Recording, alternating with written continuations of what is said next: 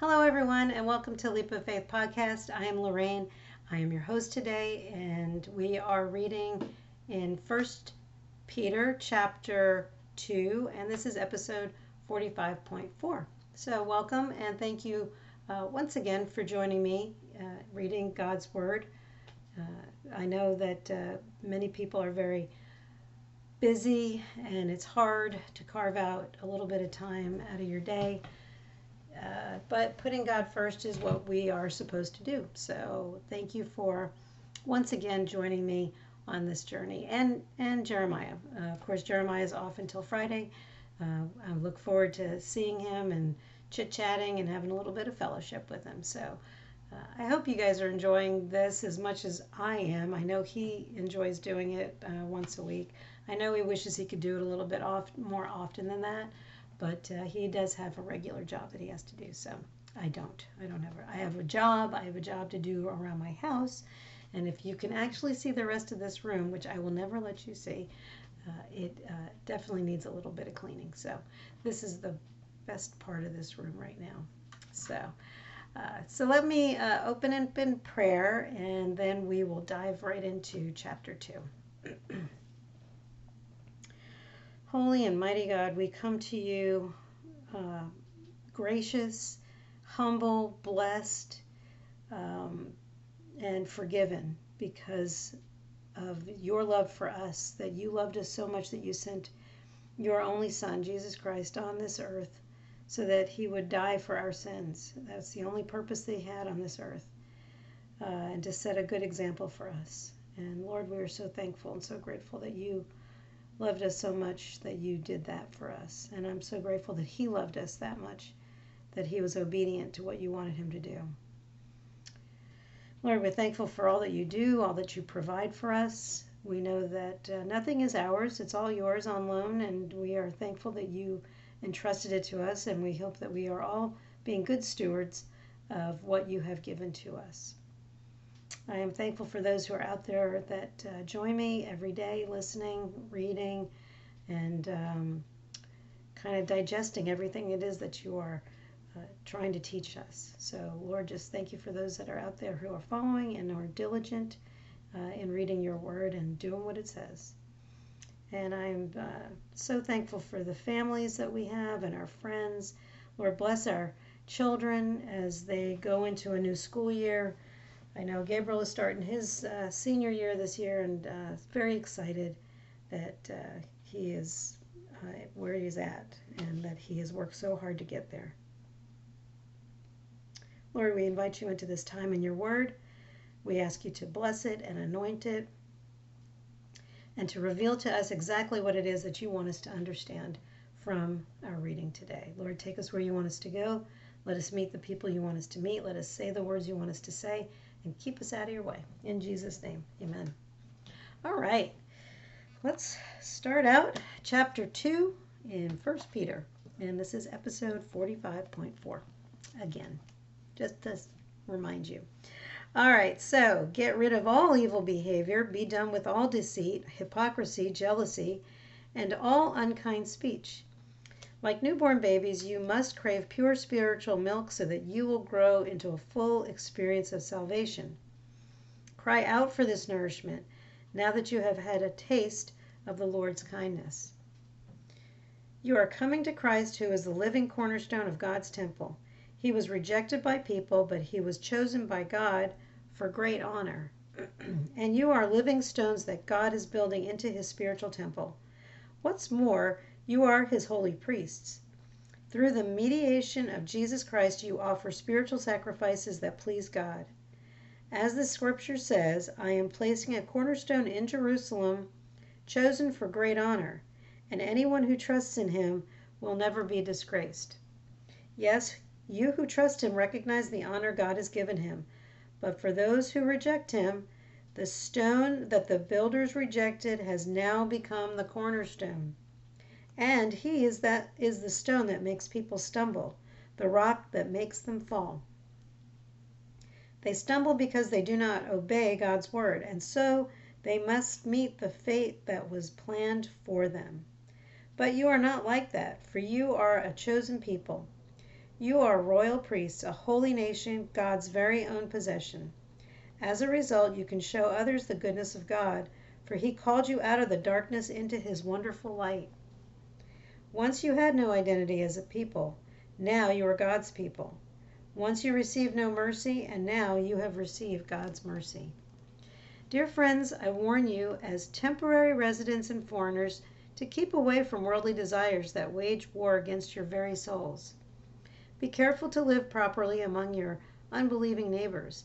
Then, even if they accuse you of doing wrong, they will see your honorable behavior and they will give honor to God when he judges the world. Respecting people in authority. For the Lord's sake, submit to all human authority, whether the king as head of state or the officials he has appointed. For the king has sent them to punish those who do wrong and to honor those who do right. It is God's will that your honorable lives should silence those ignorant people who make foolish accusations against you. For you are free, yet you are God's slaves, so don't use your freedom as an excuse to do evil. Respect everyone and love the family of believers. Fear God and respect the king. You who are slaves must submit to your masters with all respect. Do what they tell you, not only if they are kind and reasonable, but even if they are cruel. For God is pleased when, conscious of his will, you patiently endure unjust treatment. Of course, you get no credit for being patient if you are beaten for doing wrong.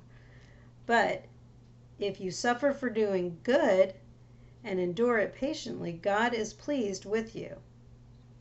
For God called you to do good, even if it means suffering just as Christ suffered for you. He is your example, and you must follow in his steps. He never sinned, nor ever deceived anyone. He did not retaliate when he was insulted, nor threaten revenge when he suffered. He left his case in the hands of God, who always judges fairly. He personally carried out our sins in his body on the cross so that we can be dead to sin and live for what is right. By his wounds you are healed. Once you were like sheep who wandered away, but now you have turned to your shepherd, the guardian of your souls. All right. Well, as always, it's always an interesting take. I highlighted quite a few things here. So let's start with verse 1. So get rid of all evil behavior. Be done with all deceit, hypocrisy, jealousy, and all unkind speech. Get rid of it. Put it behind you. You know, we shouldn't be living in that world anymore. If you're a Christian and you truly have Christ in your heart, you should put that behind you. And it's hard. Sometimes we go backsliding, you can't help it. You are coming to Christ, who is the living cornerstone of God's temple. He was rejected by people, but he was chosen by God for great honor. So the people rejected him. We all know that when he was in front of Pilate, they turned their backs on him. I am placing a cornerstone in Jerusalem, chosen for great honor, and anyone who trusts in him will never be disgraced. That was Isaiah 28:16. So that was prophesied. And then the stone that the builders rejected has now become the cornerstone. That's Psalm 118:22. And he is the stone that makes people stumble, that the rock that makes them fall. Isaiah 8:14. And they stumble because they do not obey God's word, and so they meet the fate that was planned for them. All you got to do is read his word and do what it says. And I'm quoting my pastor. Read the Bible, do what it says. That's it. It's pretty simple. It's hard to do because we live in the world and there's so much against us. So you got to just fight a good fight is what it comes down to. And then up in the top there in 11, dear friends, I warn you as temporary residents and foreigners to keep away from worldly desires that wage war against your very souls. There are worldly desires out there.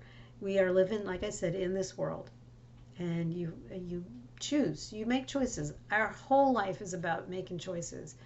And you only can hope and pray that you're going to be making good choices. So hold on just a second. I'm going to pause. Sorry about that. That was my phone, and my cousin Spam Risk was on the phone. I got that joke from my friend, my cousin Spam Risk. Anyway, you know, you have to decide, you know, crossroads. You know, you can go left, you can go right.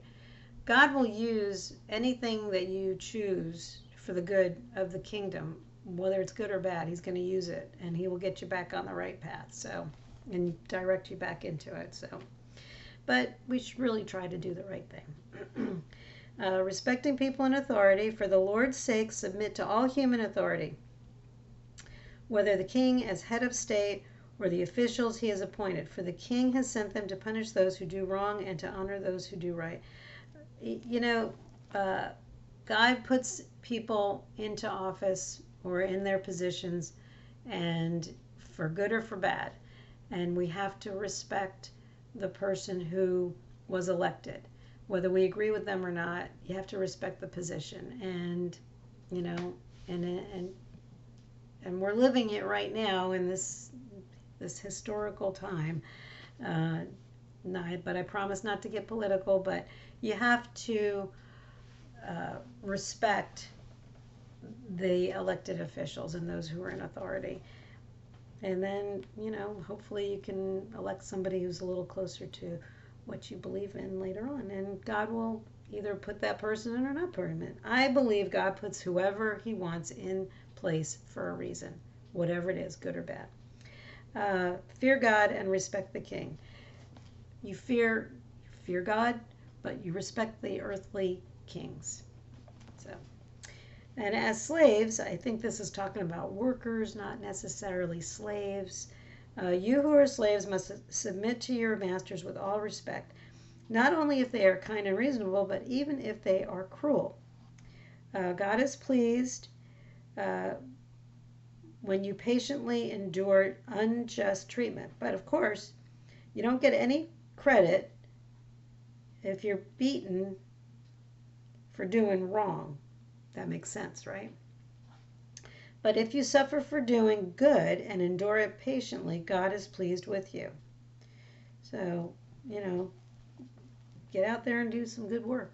And you may or may not be, you know, you may suffer for it, for whatever you're doing. I don't know.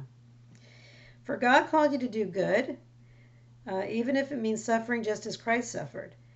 And he is your example, and you must follow in his steps. And I highlighted almost all of this. He never sinned.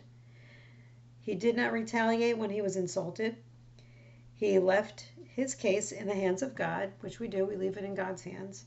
He personally carried our sins on the cross so that we can be dead to sin and live for what is right. And by his wounds, you are healed. And once you were like sheep, but now you are turning to your shepherd.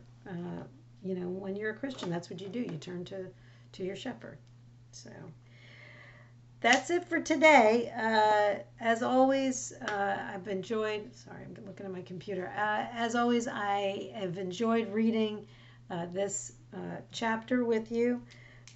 If you have been reading along with us and you feeling compelled to put your trust in Jesus and become a follower of Christ, if you haven't done that yet, I will lead you in the prayer. This is between you and God. This is not me. I'm just merely leading the prayer. This, and it doesn't have to always be this prayer. This is the prayer that I was led to read out loud and just to pray out loud. So, but you know, you can say it in your own words, just as long as you accept Jesus as your Lord and Savior and believe it in your heart. That's it. That's all there is to it. So let's pray. Heavenly Father, today I put my trust in you. I am not perfect and know that I have sinned against you. Please forgive me. I thank you for the sacrifice of your one and only Son, Jesus Christ. It's his perfect and spotless blood that covers all of my sins, past, present, and future. On this day, I accept him as my Lord and Savior. Thank you for my salvation. In Jesus' name, amen. If you said that prayer for the first time, congratulations and welcome into the family of Christ. This is your moment. This is your time, and it's your new birthday. So mark it in your Bible that today is the day that you accepted Christ as your Lord and Savior. My birthday is April 12th, the day that I got saved, which was 1994. So we're supposed to, oh, that's right. Jeremiah and I were going to write our testimonies and upload it onto our website. So maybe we can get that done this week, hopefully. So anyway, welcome, and start living your life for Christ. Figure out a way to get to a church.